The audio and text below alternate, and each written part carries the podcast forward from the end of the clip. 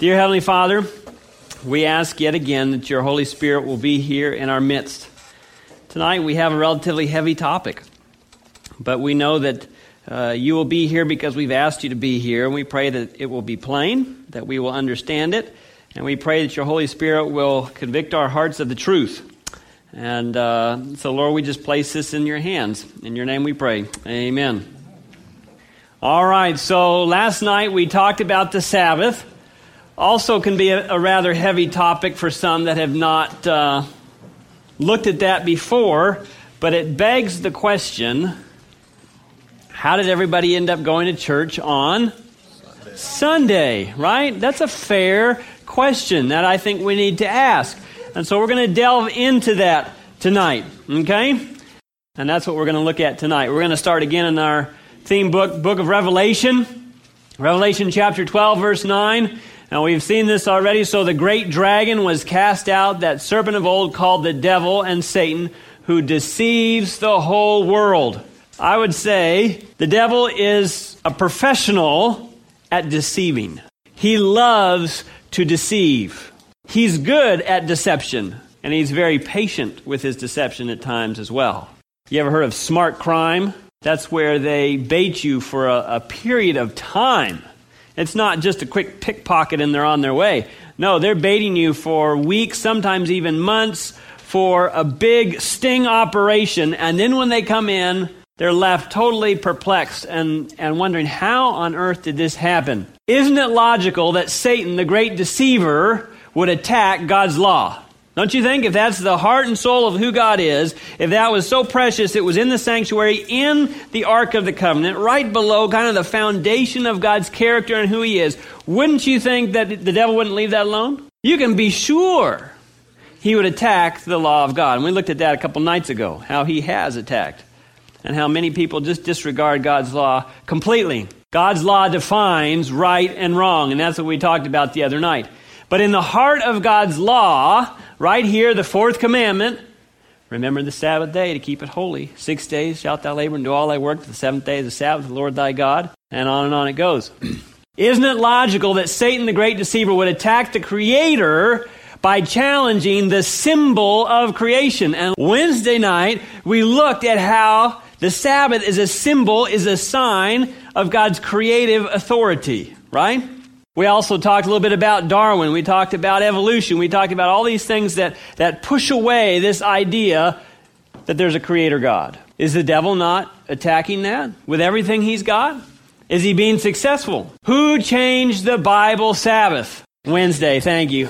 Last meeting. We saw that God didn't change it.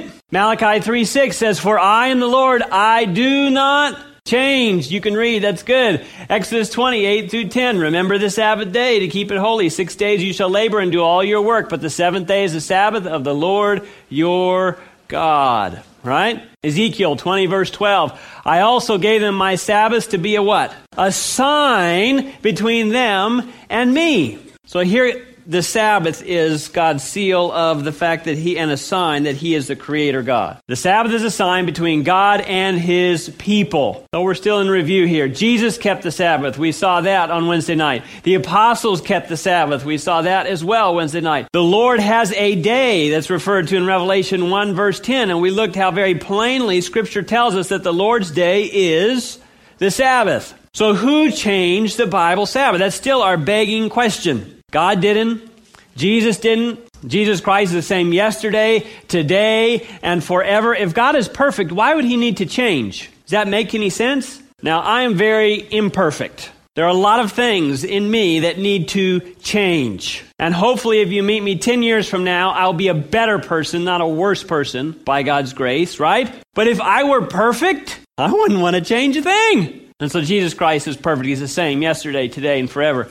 So who changed the Bible Sabbath? The disciples did not change it, but Peter and the other apostles answered and said, "We ought to obey God rather than men." Acts 5:29. So who did it? Or maybe you'll understand me better if I say, "Now, who done it? Who done it?"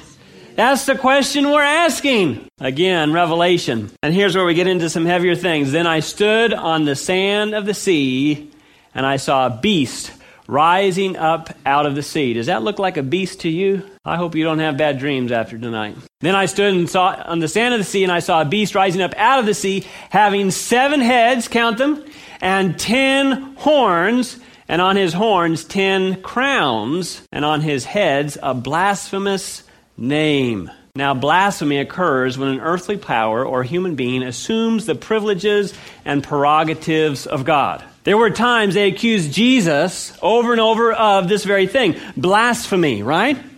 Because he was claiming to be who? God. And they were saying, You're not God. You're just a regular person. Who do you think you are? This is blasphemy, right? And they wanted to take him to the cliff. So, looking at this again now, the beast which I saw was like a leopard. His feet were like the feet of a bear, and his mouth like the mouth of a lion. And the dragon, or the devil, gave him his power, his throne, and great authority. Now, is this a good beast?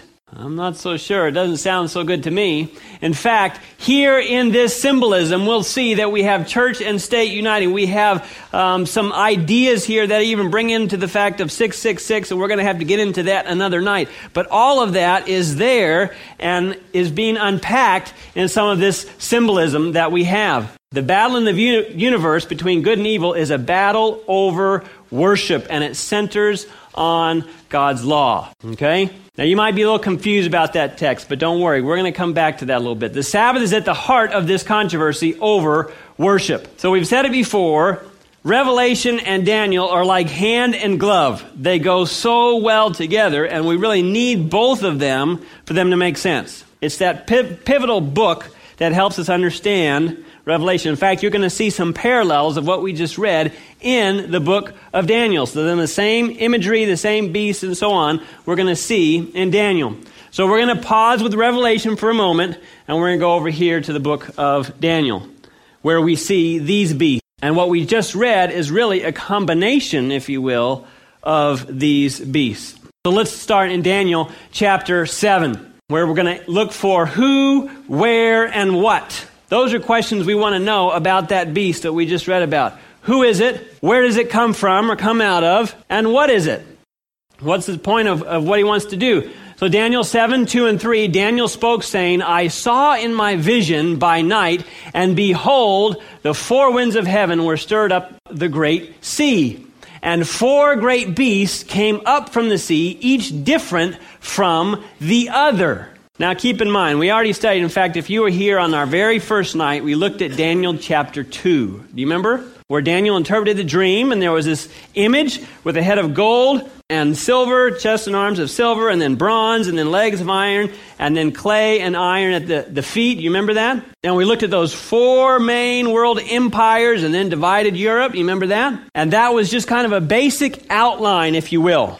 So, Daniel chapter 7, verse 2 and 3 and four great beasts came up from the sea, each different from the other. Those great beasts, which are four, are four kings which arise out of the earth. And probably most of you could tell me what those kings were, because we went over it already. He didn't talk that way, did he? He was fast. And he was so fast, he conquered the whole world by the time he was in his early 30s. I mean, wow, this is remarkable, isn't it? And then I've already talked about the cheetah, beautiful animal. How about the four heads? Well, you know that Alexander the Great died at a young age, right? I think he was, what, 34, 36, something like that, not very old. And he had four main generals. And rather than them fight with each other, they decide, hey, let's just be at peace with one another and we'll divide up the kingdom. So you have four heads. Is Bible prophecy accurate? Again, this is remarkable. And so here you have the names of, of these leaders. I'm going to let you pronounce them. I know they're not that hard, but I'm a country boy. Daniel chapter 7, continuing on, it says, After this I saw in the night visions, and behold, a fourth beast, dreadful and terrible, exceedingly strong. It had huge iron teeth, kind of like the legs of iron. Again, it was characterized by iron throughout Rome. I just gave you a hint. I just told you what it was but you knew that already. Iron everywhere. It was different from all the beasts that were before it, and it had ten horns. And so, because of Daniel 2, because we've already gone through this library, if you will, we know what the name, main next thing is going to be. We know it to be Rome. And of course, this takes us all the way up to the time of Jesus and up to the time of Christ. It was because of a, a law passed in, in that time that Joseph has to go with Mary and find a place. They have to go back to Bethlehem. Remember, that was in the time of Rome. It was uh, Pilate who was the one that basically tried Jesus, if you will. He was a Roman. You have a Roman soldier who's driving the nails through Jesus' hands, okay, at the cross. And so the Bible describes the collapse of the Roman Empire, and there's symbolism of the toes of the image and the horns and the fourth beast. And so here you have how all of Rome was divided up at its fall. And so here you have this beast, and God reveals how apostasy would enter the church at a time when the Roman Empire was being overrun by the barbarian tribes of the north. And it clearly reveals a conflict over worship and precisely how the Sabbath would change. And that's where we're going tonight. Because it's in this last power. All these other powers are interesting, they're nice, it's helpful, but really all we're doing is proving that the Bible knows who's coming next in the sequence. Yep, proved it again, yep, proved it again, yep, proved it again. But now we're getting to this Roman power, we're getting to these horns, we're getting to divided Europe, we're getting to this time frame, and we're really focusing and zeroing in on something that is very important. Does that make sense? It says I was considering the horns, and there were another there was another horn, a little one, coming up among them. And there in this horn were eyes like the eyes of a man, and a mouth speaking pompous words. So we're looking for characteristics now of this little horn power, right? So the little horn in Daniel chapter 7, verse 8. What do we know so far? It arose among the ten horns. So what are we talking about in terms of area? Are we talking about Africa, Antarctica, South America, Europe, right? Western Europe. Number two, would arise after the ten horns. Okay? Number three, eyes like the eyes of a man. We saw that mentioned. In the Bible, a prophet is called a seer. That's really a more direct translation of prophet because they can see things by God's help. God shows them through a vision, through a dream. He gives them insight into the future. So a prophet in Scripture is really a seer because a prophet sees with God's eyes. But this has eyes like a man. So we have a human religious system based on man's teachings. You might think that's a stretch, but I really don't think so eyes like a man, and fourth, it is diverse. Daniel 7:24, he shall be different from the first ones. You remember that part? How will it be different? Think about the first ones. Who was in charge of Babylon? Nebuchadnezzar. He was in charge. He was the king. He was in command. Who was in charge of the second one? What was the second one again? Medo Persia. Well, you had some kings over top of that too. The third one, well, you had Alexander the Great, and then you had his four generals. But this fourth one is going to be a little bit different. Rather than just an all powerful king, it's going to mix some things together. It's going to mix church and state together, church power and state power in this conglomeration that is called different. Let's see. I would say it's not, probably not primarily a political power, but it's religious. But it is political, but it's religious. So we'll just say it's different. That's it. Or religio political power. Thank you. So what would this power do? Daniel 7:25 and he shall speak great words against the most high. Who's that? God. He's going to speak great words against God or the most high and shall wear out the saints of the most high. What could that mean to wear out the saints? Persecution perhaps? Okay? and think to change what two things? Times and laws. Now, is this going to be a law of the land? I would suggest, I'm getting ahead of myself now. Anytime a new king takes over, they're probably going to change the law of the land. We kind of expect that. Now, we in America, we're not used to being overtaken and laws changing, even though they still change laws even here. But God's law, I would submit to you, is, doesn't need to be changed. It's perfect. It's been for thousands and thousands of years. In fact, I would even submit to you that it's part of his character, and his character has been forever. And so it doesn't need to change. And so I don't think that this beast is thinking to t- change local times and laws. The grocery stores will now be open at 6:30. No, I don't think so. If you want to vote now, you have to be 19 and a half. No, I don't think so. I think it's talking about God's law. And if we're talking about God's law, of the 10 commandments, which law deals with time? Fourth commandment deals with time. Remember the Sabbath day to keep it holy. This is interesting. So, this power would attempt to change the very law of God. Do you feel comfortable with the power changing God's law? I don't feel comfortable with that. You might, and you're entitled to that opinion. When one nation follows another, it nearly always changes human laws, but this little horn power would speak great words against the Most High by assuming God's prerogative and attempting to change divine laws. Now, notice it doesn't say, this isn't the text, but it's a pretty close quote from the text. Notice it doesn't say attempt to change God's laws, it doesn't say it will change God's laws, right? My little kids sometimes attempt to change mom and dad's rules. Let me emphasize the word attempt, right? Typical, yeah. And they can attempt all they want to, but guess who's going to win? That's because they're little kids. Just wait. They'll be teenagers someday. Anyway, pray for me.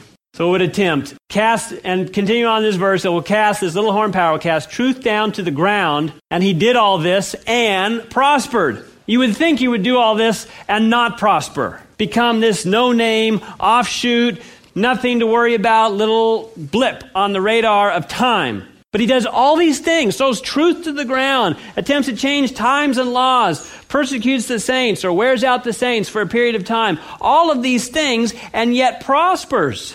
What's going on here? And how did the change from the Sabbath to Sunday actually occur? Let me ask you this question. If you looked at all of these things, you know, the ten horns come out of Rome, it's after the dividing of, of Europe. You have attempting to change times and laws, has the eyes of a man, but speaks like a dragon. Is that in Revelation? Anyway, has all these various characteristics that we've just looked at. Who do you suppose it is? Is this Mickey Mouse? Donald Duck? Did somebody say the Pope? I didn't say the Pope. Catholic Church? I didn't say the Catholic Church. You said it. I didn't say it. Is it that obvious? I would submit to you it is that obvious. Now, I'm not a, against the Pope. I think he's a very nice man. He is much more spiritual, if you will, than many that we've had prior. And I know a lot of Roman Catholics that are very nice people, very godly people. So we're not talking about him specifically, and we're not talking about Roman Catholic, or, or, yeah, Roman Catholics specifically. We're simply talking about this power. Okay. Now, I know sometimes it can be hard to separate the two, but I'm, I'm going to ask you to do that because I don't want to denigrate any individual or person, but I do think there are businesses, organizations, uh, religious institutions that are corrupt. That doesn't mean everybody that works at that business is corrupt or bad or terrible. And if you work at one of the local banks and the bank is shown as, as absconding money or doing all these terrible, horrible things and you're a teller at the bank, that doesn't mean you're in on it. I mean, if you are, you're probably going to be tried and you'll probably go to prison. But it doesn't mean that you are just because you work for the company. You could be vastly disappointed and you go work for something else, somebody else. All right, so how did the change from Sabbath to Sunday actually occur? the Bible Encyclopedia, page 561, says this Sabbath, a Hebrew word signifying rest, and then later says Sunday was a name given by the heathens to the first day of the week because it was the day on which they worshiped the sun. You've heard that before, right? In fact, all of the days of the week are named after celestial bodies and gods and various things. And so Sunday was named for those that worshiped the sun god.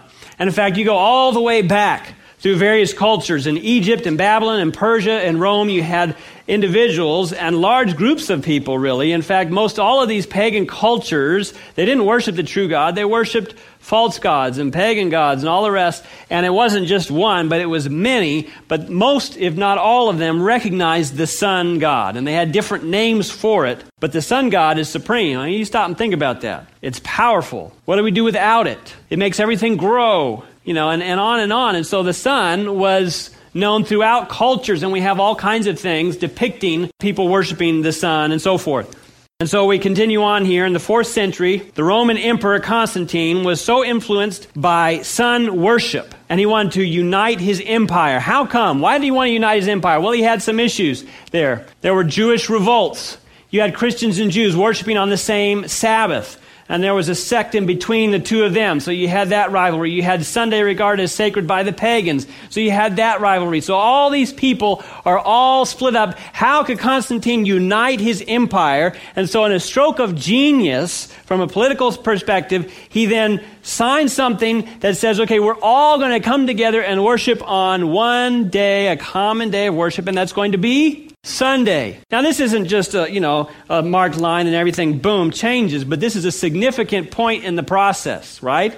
There's going to be other points along the way, but this is a, a, certainly a mile marker to pay attention to. So we read here on the venerable day of the sun, let the magistrates and people residing in cities rest, and let all the shops be closed. And so it was a process where they're closing shops and various things, but then it got a little bit more intense. In fact, even money from that time period, AD 306, 337, here we have Constantine on one side of the coin, and on the other side of the coin we have the sun god. That's how united those two were, that it was on all the money. And so in the days of Constantine, you have church and state uniting. You know, you have the church wanting to do its own religious convictions and what it wants to do. And then you have the state over here saying, no, we're going to do Sunday. We're all going to do Sunday. We're all going to come together and we're going to enforce it. How can you do that? Well, we're the state, so we can do that. And so you have this coming together in a rather unique way with Constantine. Catholic World, page 809. This is March 1994. The sun was a foremost god with heathendom. There is, in truth, something royal, kingly about the sun, making it a fit emblem of Jesus the Sun of Justice. Do you kind of see this melding between the two? Yeah, I mean, the Son is powerful and it's all these incredible things, and so is Jesus, and so we'll bring them together, and it's, it's a good match, this quote says. Hence, the church in these countries would seem to have said, Keep that old pagan name, it shall remain consecrated and sanctified. Interesting. And thus the pagan Sunday, dedicated to Balder, became the Christian Sunday sacred to Jesus. Again, this coming together. Now, we have to go to some of these outside sources. Uh, I heard one preacher talking about this, and the question was asked, you know, they were going back and forth in their Bibles, and, and he would just constantly be looking up, looking up. He had a little trick. He'd put small rubber bands in his Bible, so it would always fall open to the next text he was trying to go to. He knew about where it was. But if you all ever want to do that, just put rubber bands in your Bible. But he was going through his Bible very quickly, and then it got, got to the question of, well, how has it changed? And he had, his, Bible did better than mine, I think, Will. He shut it really quick, and it just made a he says, Well, we have to close the scripture for that. There's not much about it. And it's true. There's some of this prophecy that gives us some insight to it. But in terms of the actual change, there's nothing in here that tells us to make that change. And I think that's significant, don't you? Because if this is going to be our only rule of faith and practice, but then wait a minute, it's not going to be just this, it's going to be this and something else. Hmm. Well, what else are we going to add? And what else is that going to look like? And how are we going to base that? You know, we can look to this and look at prophecy and say, okay, this book knows what it's talking about. This is the Word of God. But something else, how do I test that? So it gets a little bit scary. So you have the first day of the week highlighted. The Council of Laodicea, AD 325, it says, Christians shall not Judaize and be idle on Saturday. Here's now where they're starting to come down harder, right? You can't be idle on Saturday or Sabbath, if you will. You've got to go to work. Well, I want to keep my Sabbath. It's the Bible Sabbath, you know, it's my conviction. Too bad. You can't be idle. It's against the law. Take them away. Wow. Christians shall not be, shall not Judaize and be idle on Saturday. Also trying to, to put together this idea that those that keep the Sabbath must be Jews, right? Even though this existed long before there was a Jewish race. There was just Adam and Eve. It was just humanity. We looked at that the other day. But the Lord's Day they shall especially honor, and they're getting this mixed up too, because the Lord's Day we already saw was Sabbath, the seventh day, but they're referring to this now as which day? Sunday. But the Lord's Day they shall especially honor, and as being Christians shall, if possible, do not work on that day. If, however, they are found Judaizing, working on the Sabbath, they shall be shut out from Christ. Hmm. People were really had some major decisions to make, didn't they? So the change of the Sabbath took place gradually, but more and more it had teeth. Daniel 7:25, it will think to change times and laws. Interesting. In the converts uh, catechism of the Catholic doctrine, we have this Q&A, and you can still pick one of these up at Amazon. You can find this question, which is the Sabbath day? Good question, says this book. We're so glad you asked. Answer Saturday is the Sabbath. Ding, ding, ding, ding, ding. You are correct. Next question Why do we observe Sunday instead of Sabbath? Well, because the Catholic Church transferred the solemnity from Saturday to Sunday. Oh, okay. What else did the Catholic Church transfer or change? Interesting. Okay. That's what you say? This is the Catholic Encyclopedia. Volume 4, page 153. The church, after changing the day of rest from the Jewish Sabbath of the seventh day of the week to the first, made the third commandment refer to Sunday as the day to be kept holy as the Lord's day. So in their own Bible, they changed the Ten Commandments around. And this is no secret to anybody. You can pick up any Catholic Bible, and you can go and find the Ten Commandments, and you will find what they've done is they've taken out the second commandment. Which one does that talk about? Idol worship and not making any images and that kind of thing. We got to get rid of that. That's going to be a problem. And then, how do they make up for the others? Well, you have the third shifts up to become the second, the fourth shifts up, the, all of them shift up, and then the very last, the tenth, we're just going to divide it into two, and it's like nothing ever happened. Attempt to change times, and laws. Catholicism and fundamentalism.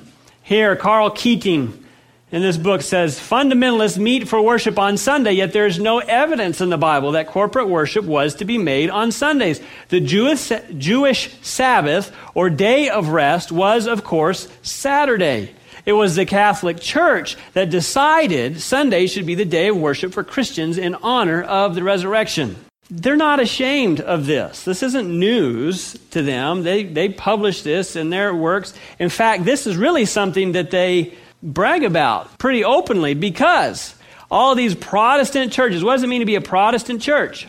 Protesting the Catholic Church for various things that they're doing that they feel like are not biblical, right?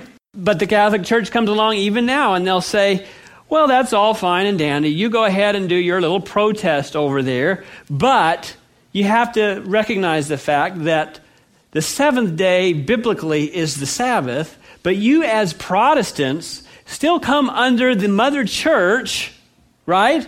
By worshiping on Sunday, something in which there's no biblical evidence other than the fact that we change it. How do we change it? Because we have the power to change it. And you are proving every time you go to church on Sunday that we as the Catholic Church had the power to do it. They're not hiding anything, they're proud of it. You try changing something like that get the whole world to do it. Good luck. Well, we can. Interesting. Does the church have the authority to change God's law? That's a very fundamental question that each of us need to ask. The Bible talks about returning a faithful tithe of 10%. But you know, I, I, uh, I had a dream last night, and everybody that comes to my church, they need to now return a 20 percent tithe, and then next year I might have another dream. There'll be 30% tithe because I'm going to have kids. They're going to be in college. You get the idea. So y'all are going to get out your checkbooks, right? And because I changed the solemnity from 10% to 30%, you're going to do it, right? How you'd have a problem with that? Yeah, yeah. So, the faith of our fathers, this is another book by James Gibbons, and he writes this You may read the Bible from Genesis to Revelation, you will not find a single line authorizing the sanctification of Sunday. They just put it out there very plainly. We've looked from the front to the back, it's not there, right? The scriptures enforce the religious observance of Saturday. And so the choice is if you're going to follow the Bible as your guide or you're going to follow tradition as your guide. Again, a question that we all need to ask. Now, I realize this, this is pretty heavy stuff. I realize that. I get that. And this isn't a decision to just make on the spur of the moment. You know, you don't want to be erratic about it or, or uh, quick about it. You really want to study this out. So please don't take my word for it. Okay? Do your own research, do your own study. Look up these verses in the Bible. Uh, get a concordance and go through and look at all the times that Sabbath is mentioned or first day of the week is mentioned or any of these things, do your own study and ask the Lord, reveal your truth to me over a period of time. Convict me if this is from you. If not, I don't want anything to do with it. Isn't that how we're supposed to do Bible study? Yeah. So don't take my word for it. What do I know? I'm just a youngin' that has his pants need to be ironed. Okay. Psalm 89 34 says, My covenant I will not break, nor alter the word that has gone out of my lips. God's the same today, yesterday, and forever. Toronto Daily Star, this was back in 1949, but this was a big thing in 49. Reverend Philip Carrington, an Anglican Archbishop of Quebec, sent local clergymen into a huddle today by saying outright there was nothing to support Sunday being kept holy. That was in the Toronto Daily. Carrington definitely told a church meeting in this city of straight laced Protestantism that tradition, not the Bible, made Sunday the day of worship. This was a front line, you know, headline uh, in Toronto that day. What, what, what? Who is your master? That's the question. Church leaders or Jesus? What is the foundation of your faith? The Bible or what a man says? Canon Tradition 263 says the authority of the church could therefore not be bound to the authority of the scriptures because the church had changed the Sabbath to Sunday, not by command of Christ, but by its own, don't miss it, by its own authority. Kind of like God uses prophecy to prove his book. They're using the fact that everybody is following them to prove that, hey, we have authority. Don't mess with our authority. So the church or God's will or God's word? What is the basis of authority in spiritual matters? It's a very foundational question, isn't it? It is. It really is. And so we see God's law and the Sabbath from creation. We see Him giving it to Moses. We see Jesus honoring it. We see the apostles honoring it. All the way through Scripture. Ezekiel 20, 12. Moreover, I also gave them my Sabbath to be a sign between them and me. And read the rest of it. Read it in its context. It doesn't just say, for a little while until I raise from the dead, and then we'll worship on Sunday. If my Bible read that way, I'd worship on Sunday. If it said, and then we'll worship on Wednesday, I'd worship on Wednesday. If it said, but it doesn't say any of those things anywhere in Scripture. So, really, as far as I'm concerned, it has nothing to do with who's right and who's wrong. It has to do with what does God's Word have to say. That's, that's the bottom line for me. Not on just this topic, but, but all topics, right? Revelation 14:12 Here is the patience of the saints. Does it take patience when people badger you about stuff? They think that you're very wrong. They're constantly bugging you and, and taunting you and all these kinds. Does it take patience? It does. But here's the patience of the saints. Here are those who keep the commandments of God and the faith of Jesus. So here we have again Eve in the Garden of Eden. Here we have Jesus showing them around. Only the seventh day, remember, did he bless? Did he sanctify? Did he rest? Didn't do it the first day, second day, third day, fourth day, fifth day, or sixth day. Only the seventh day. And he says, This will be my sign for you. So this is the choice Bible or tradition?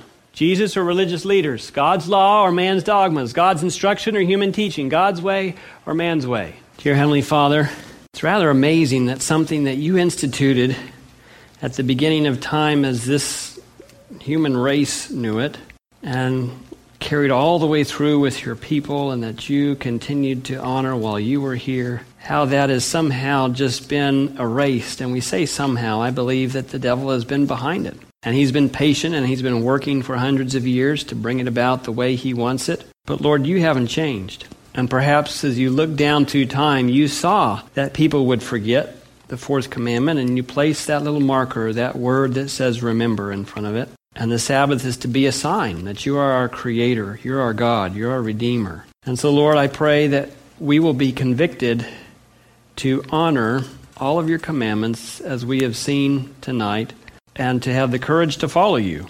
Lord, there may be some still on the fence, and, and that's okay. I just encourage them to keep coming and pray that if this is your leading, that the picture will only become clearer. And if this is a false teaching, that you'll make this abundantly plain as well. But we want to do your will. We want to be your people that follow your book, how you ask us to. In your name we pray. Amen. This media was brought to you by Audioverse, a website dedicated to spreading God's Word through free sermon audio and much more. If you would like to know more about Audioverse, or if you would like to listen to more sermons, please visit www.audioverse.org.